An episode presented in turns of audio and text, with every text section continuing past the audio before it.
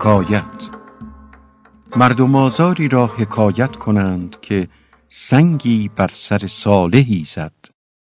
درویش را مجال انتقام نبود.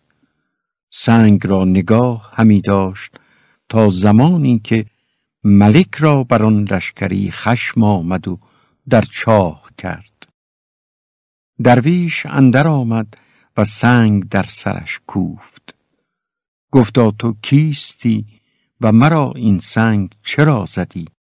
گفت من فلانم و این همان سنگ است که در فلان تاریخ بر سر من زدی.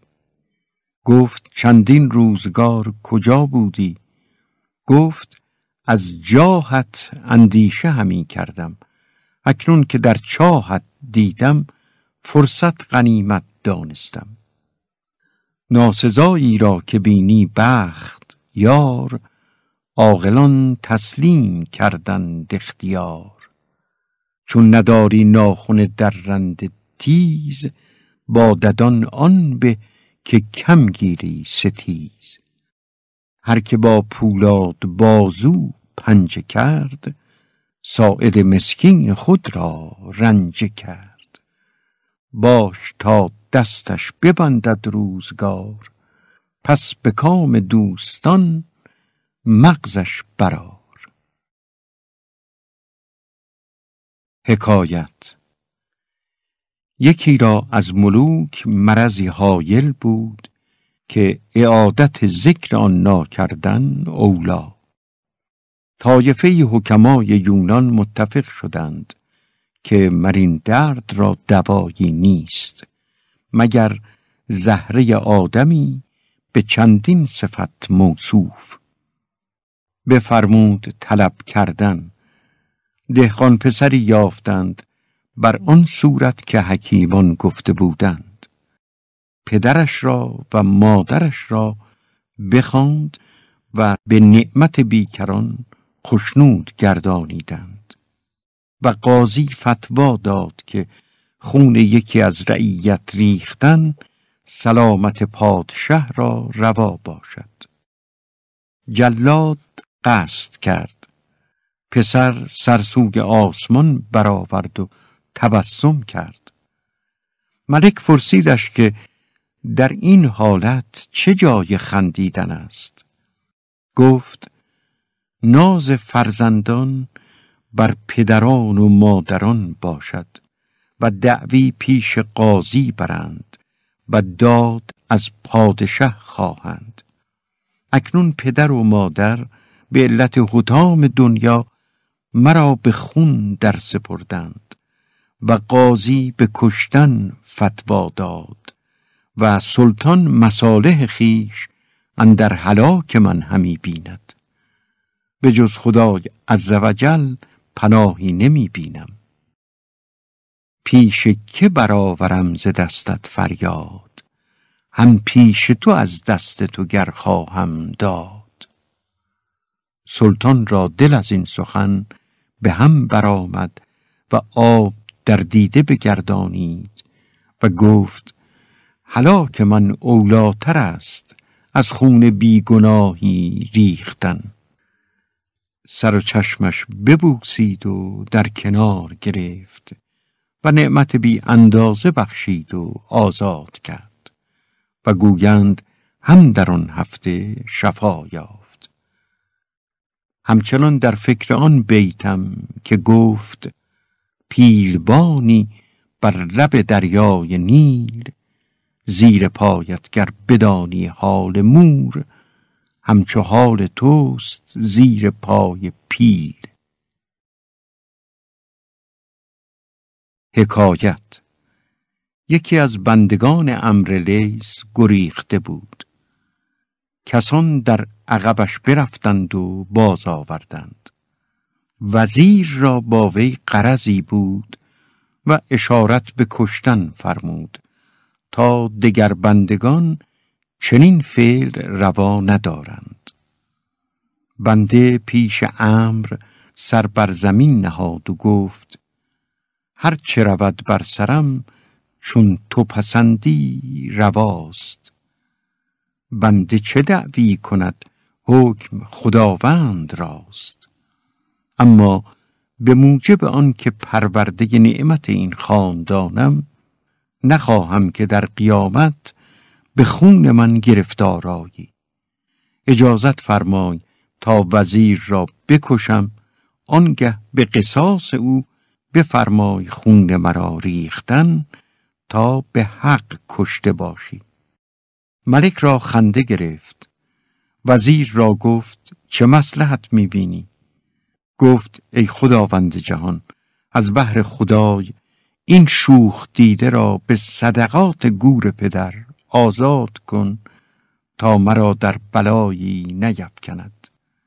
گناه از من است و قول حکما معتبر که گفتند چو کردی با کلوخنداز پیکار سر خود را به نادانی شکستی. چو تیر انداختی بر روی دشمن چنین دان کندر آماجش نشستی. حکایت. ملک زوزن را خاجهی بود کریم و نفس نیک محضر که همگنان را در مواجهه خدمت کردی و در غیبت نکوگی گفتی. اتفاقا از او حرکتی در نظر سلطان ناپسند آمد. مصادره فرمود و عقوبت کرد. و سرهنگان ملک به سوابق نعمت او معترف بودند و به شکر آن مرتهن. در مدت توکید او رفق و ملاطفت کردندی و زجر و معاقبت روا نداشتندی. صلح با دشمن اگر خواهی هرگه که تو را در قفا عیب کند در نظرش تحسین کن. سخن آخر به دهان میگذرد موزی را. سخنش تلخ نخواهی دهنش شیرین کن. آنچه مضمون خطاب ملک بود از عهده بعضی به درآمد و به بقیتی در زندان بماند. آوردند که یکی از ملوک نواهی در خفیه پیامش فرستاد که ملوک آن طرف قدر چنان بزرگوار ندانستند و بی عزتی کردند. اگر رای عزیز فلان احسن الله و خلاصه به جانب ما التفاتی کند در رعایت خاطرش هرچه تمام سعی کرده شود و اعیان این مملکت به دیدار او مفتخرند و جواب این حرف را منتظر. خاجه بر این وقوف یافت و از خطر اندیشید و در حال جوابی مختصر چنان که مسلحت دید بر قفای ورق نوشت و روان کرد. یکی از متعلقان واقف شد و ملک را اعلام کرد که فلان را که حبس فرمودی با ملوک نواهی مراسله دارد. ملک به هم برآمد و کشف این خبر فرمود.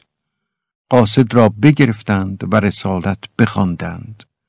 نوشته بود که حسن زن بزرگان بیش از فضیلت ماست و تشریف قبولی که فرمودند بنده را امکان اجابت نیست. به حکم آن که پرورده نعمت این خاندان است و به اندک مای تغییر با نعمت بی وفایی نتوان کرد. چنان که گفتند آن را که به جای توست هر دم کرمی عذرش بنه هر کند به عمری ستمی.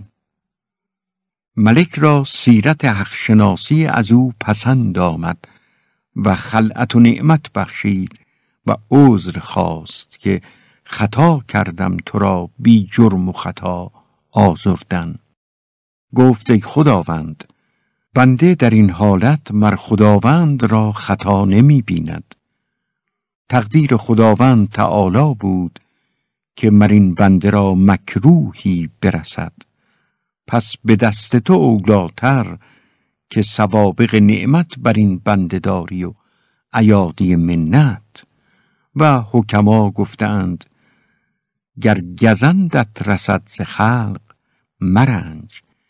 که نه راحت رسد ز خلق نه رنج.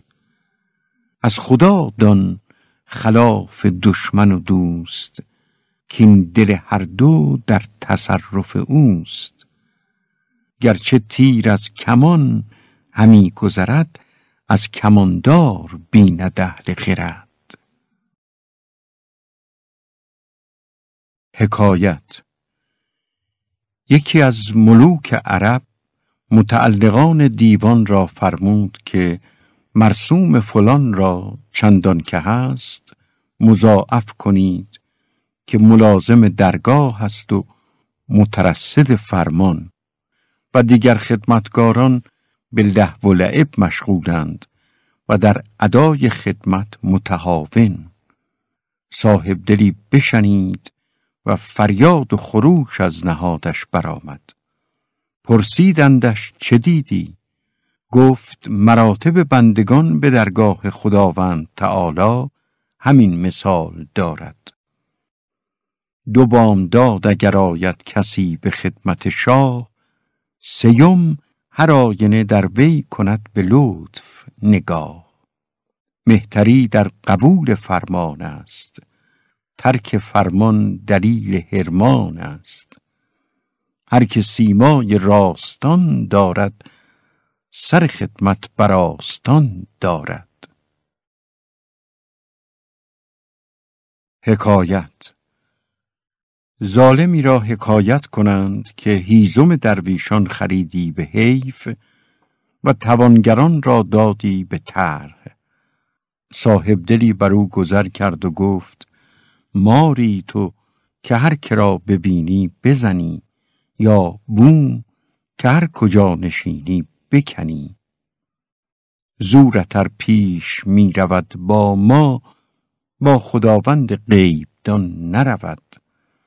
زورمندی مکن بر اهل زمین تا دعایی بر آسمان نرود.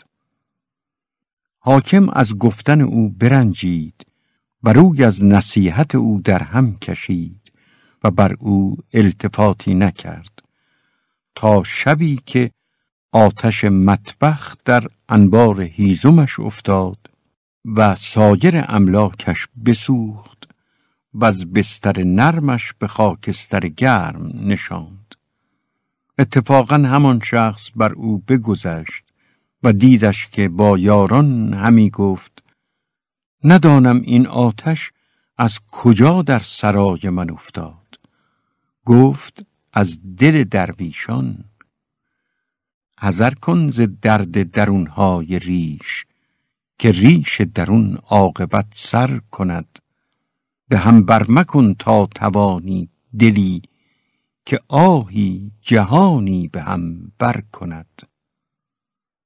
بر تاج کیخسرو نوشته بود چه سالهای فراوان و عمرهای دراز که خلق بر سر ما بر زمین بخواهد رفت. چران که دست به دست آمده است ملک به ما به دستهای دیگر همچنین بخواهد رفت.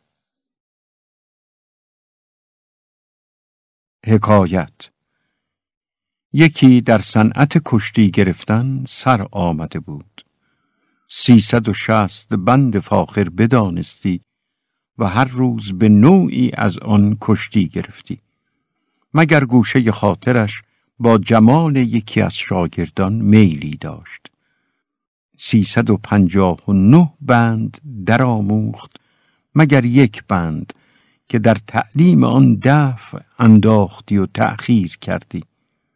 فل جمله پسر در قوت و صنعت سر آمد و کسی را در زمان او با او امکان مقاومت نبود تا به حدی که پیش ملک آن روزگار گفته بود استاد را فضیلتی که بر من است از روی بزرگی است و حق تربیت وگرنه به قوت از او کمتر نیستم و به صنعت با او برابرم. ملک را این دشخار آمد. فرمود تا مسارعت کنند. مقامی متسع ترتیب کردند و ارکان دولت و اعیان حضرت و زوراوران روی زمین حاضر شدند. پسر چون پیل مست اندر آمد به صدمتی که اگر کوه روگین بودی از جای برکندی. استاد دانست که جوان به قوت از او برتر است. بدان بند غریب که از وی نهان داشته بود با او درآویخت. پسر دفع آن ندانست به هم برآمد. استاد به دو دست از زمینش بالای سر برد و فرو کوفت. قریب از خلق برخاست. ملک فرمود استاد را خلعت و نعمت دادن و پسر را زجر و ملامت کرد که با پرورده خیش دعوی مقاومت کردی و به سر نبردی. گفت ای پادشاه روی زمین به زوراوری بر من دست نیافت بلکه مرا از علم کشتی دقیقی مانده بود و همه عمر از من دریق همی داشت. امروز بدان دقیقه بر من غالب آمد. گفت از بهر چنین روزی که زیرکان گفتند دوست را چندان قوت مده که گر دشمنی کند تواند. نشنیده ای که چه گفت آن که از پرورده خیش جفا دید. یا وفا خود نبود در عالم یا مگر کس در این زمانه نکرد. کس نیاموخت علم تیر از من که مرا عاقبت نشانه نکرد. حکایت. درویشی مجرد به گوشه صحرایی نشسته بود. پادشاهی بر او بگذشت. درویش از آنجا که فراغ ملک قناعت است سر بر نیاورد و التفات نکرد. سلطان از آنجا که سطوت سلطنت است برنجید و گفت این طایفه خرق پوشان امثال حیوانند و اهلیت ندارند. وزیر نزدیکش آمد و گفت ای جوان مرد سلطان روی زمین بر تو گذر کرد. چرا خدمتی نکردی و شرط ادب به جا نیاوردی؟ گفت سلطان را بگوی توقع خدمت از کسی دار که توقع نعمت از تو دارد. و دیگر بدان که ملوک از بهر پاس رعیتند نه رعیت از بهر طاعت ملوک. پادشه پاسبان درویش است گرچه رامش به فر دولت اوست. گوسپند از برای چوپان نیست بلکه چوپان برای خدمت اوست. یکی امروز کامران بینی دیگری را دل از مجاهده ریش. روزکی چند باش تا بخورد خاک مغز سر خیالندیش فرق شاهی و بندگی برخاست چون قضای نوشته آمد پیش. گر کسی خاک مرده باز کند ننماید توانگر و درویش. ملک را گفت درویش استوار آمد. گفت چیزی از من بخواه. گفت آن همی خواهم که دیگر باره زحمت من ندهی. گفت مرا پندی بده. گفت دریاب کنون که نعمتت هست به دست. که این دولت و ملک می رود دست به دست. حکایت یکی از وزرا پیش زنون مصری رفت و همت خواست که روز و شب به خدمت سلطان مشغولم و به خیرش امیدوار و از عقوبتش ترسان. زنون بگریست و گفت اگر من خدای را عز وجل چنین می پرستیدمی که تو سلطان را از جمله صدیقان بودمی گر نه امید و بیم راحت و رنج پای درویش بر فلک بودی. ور وزیر از خدا بترسیدی همچنان که از ملک ملک بودی. حکایت پادشاهی به کشتن بیگناهی فرمان داد. گفت ای ملک به موجب خشمی که تو را بر من است آزار خود مجوی که این عقوبت بر من به یک نفس به سر آید و بزه آن بر تو جاوید بماند. دوران بقا چو باد صحرا بگذشت تلخی و خوشی و زشت و زیبا بگذشت. پنداشت ستمگر که جفا بر ما کرد در گردن او بماند و بر ما بگذشت. ملک را نصیحت او سودمند آمد و از سر خون او برخاست. حکایت وزرای نوشیروان در مهمی از مصالح مملکت اندیشه همی کردند و هر یکی از ایشان دگرگون رای همی زدند. و ملک همچنین تدبیری اندیشه کرد. بزرگمهر را رای ملک اختیار آمد. وزیران در نهانش گفتند رای ملک را چه مزیت دیدی بر فکر چندین حکیم؟ گفت به موجب آنکه انجام کارها معلوم نیست و رای همگان در مشیت است که سوا باید یا خطا. پس موافقت رای ملک اولاتر است. تا اگر خلاف سواب آید به علت متابعت از معاتبت ایمن باشم. خلاف رای سلطان رای جستن به خون خیش باشد دست شستن. اگر خود روز را گوید شب استین بباید گفت آنک ماه و پروین. حکایت شیادی گیسوان بافت که من علویم و با قافله حجاز به شهر درآمد که از حج همی آیم و قصیده پیش ملک برد که من گفتم. نعمت بسیارش فرمود و اکرام کرد. تا یکی از ندمای پادشاه که در آن سال از سفر دریا آمده بود گفت من او را عید ازها در بسره دیدم. معلوم شد که حاجی نیست. دیگری گفتا که پدرش نصرانی بود در ملتیه پس او شریف چگونه صورت بندد؟ و شعرش را به دیوان انوری یافتند. ملک فرمود تا بزنندش و نفی کنند. تا چندین دروغ در هم چرا گفت؟ گفت ای خداوند روی زمین یک سخن دیگر در خدمت بگویم. اگر راست نباشد به هر عقوبت که فرمایی سزاوارم.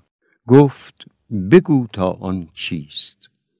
گفت غریبی گرت ماست پیش آورد دو پیمان آب است و یک چمچه دوغ.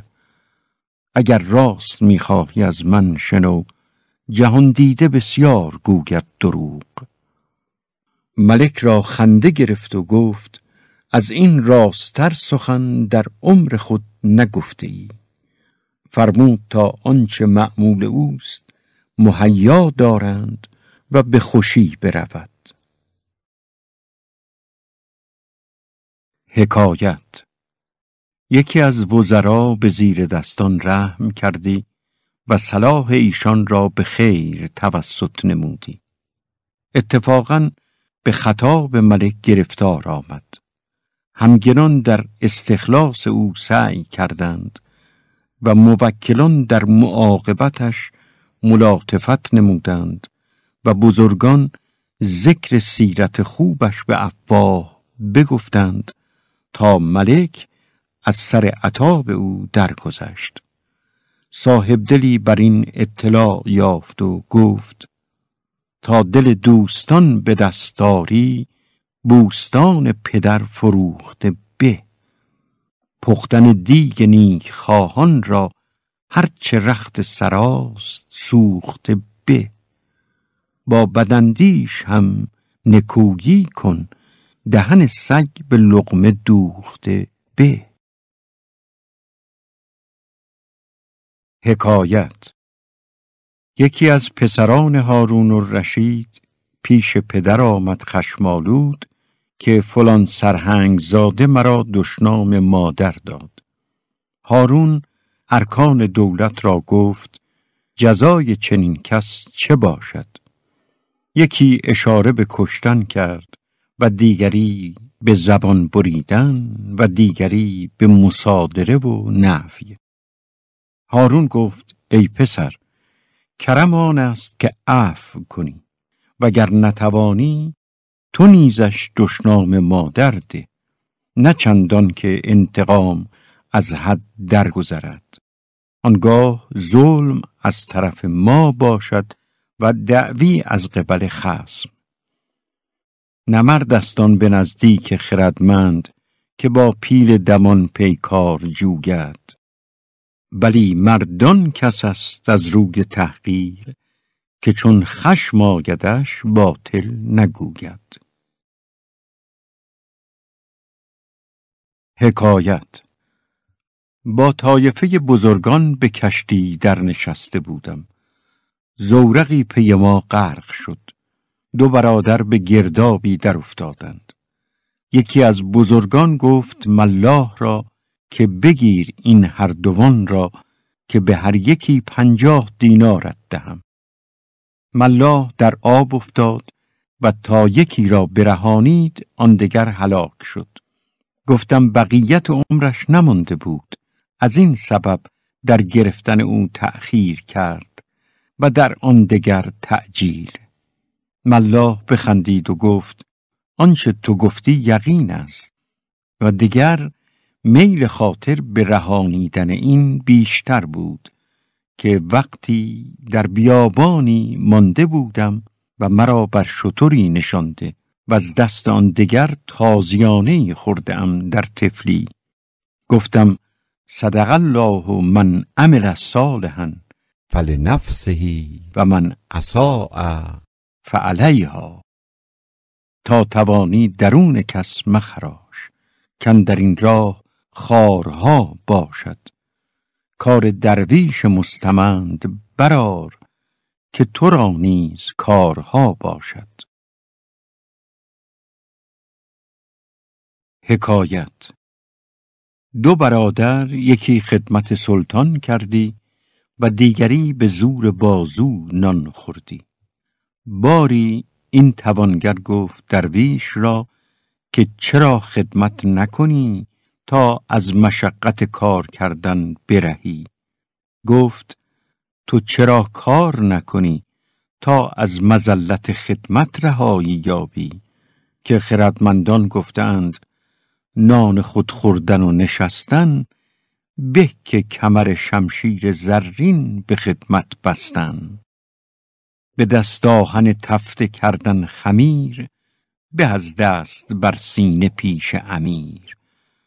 عمر گرانمایه در این صرف شد تا چه خورم سیف و چه پوشم شتا.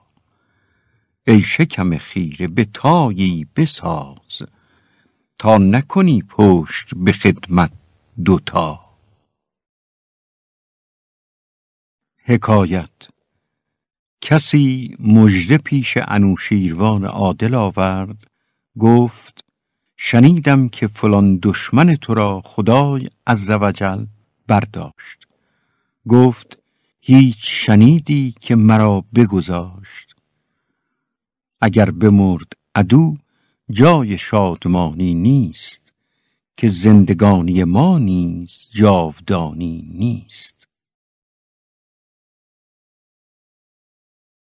حکایت. گروهی حکما به حضرت کسرا در به مسلحتی سخن همی گفتند و بزرگ مهر که مهتر ایشان بود خاموش. گفتندش چرا با ما در این بحث سخن نگویی؟ گفت وزیران بر مثال اند و طبیب دارو ندهد جز سقیم را.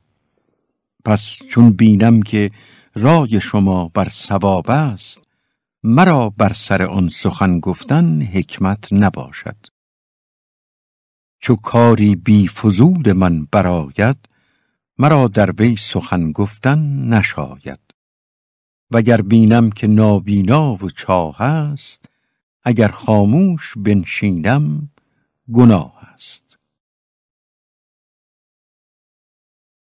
حکایت. هارون الرشید را چون ملک دیار مصر مسلم شد گفت به خلاف آن تاغی که به غرور ملک مصر دعوی خدایی کرد نبخشم این مملکت را مگر به خسیسترین بندگان. سیاهی داشت نام او خزعیب در قایت جهل ملک مصر به وی ارزانی داشت و گویند عقل و درایت او تا به جایی بود که طایفه حراس مصر شکایت آوردندش که پنبه کاشته بودیم باران بی وقت آمد و تلف شد. گفت پشم بایستی کاشتن. اگر دانش به روزی در فزودی ز نادان تنگ روزی تر نبودی. به نادانان چنان روزی رساند که دانا اندران عاجز بماند. بخت و دولت به کاردانی نیست جز به تأیید آسمانی نیست. کیمیاگر به قصه مرده و رنج ابله در خرابه یافته گنج.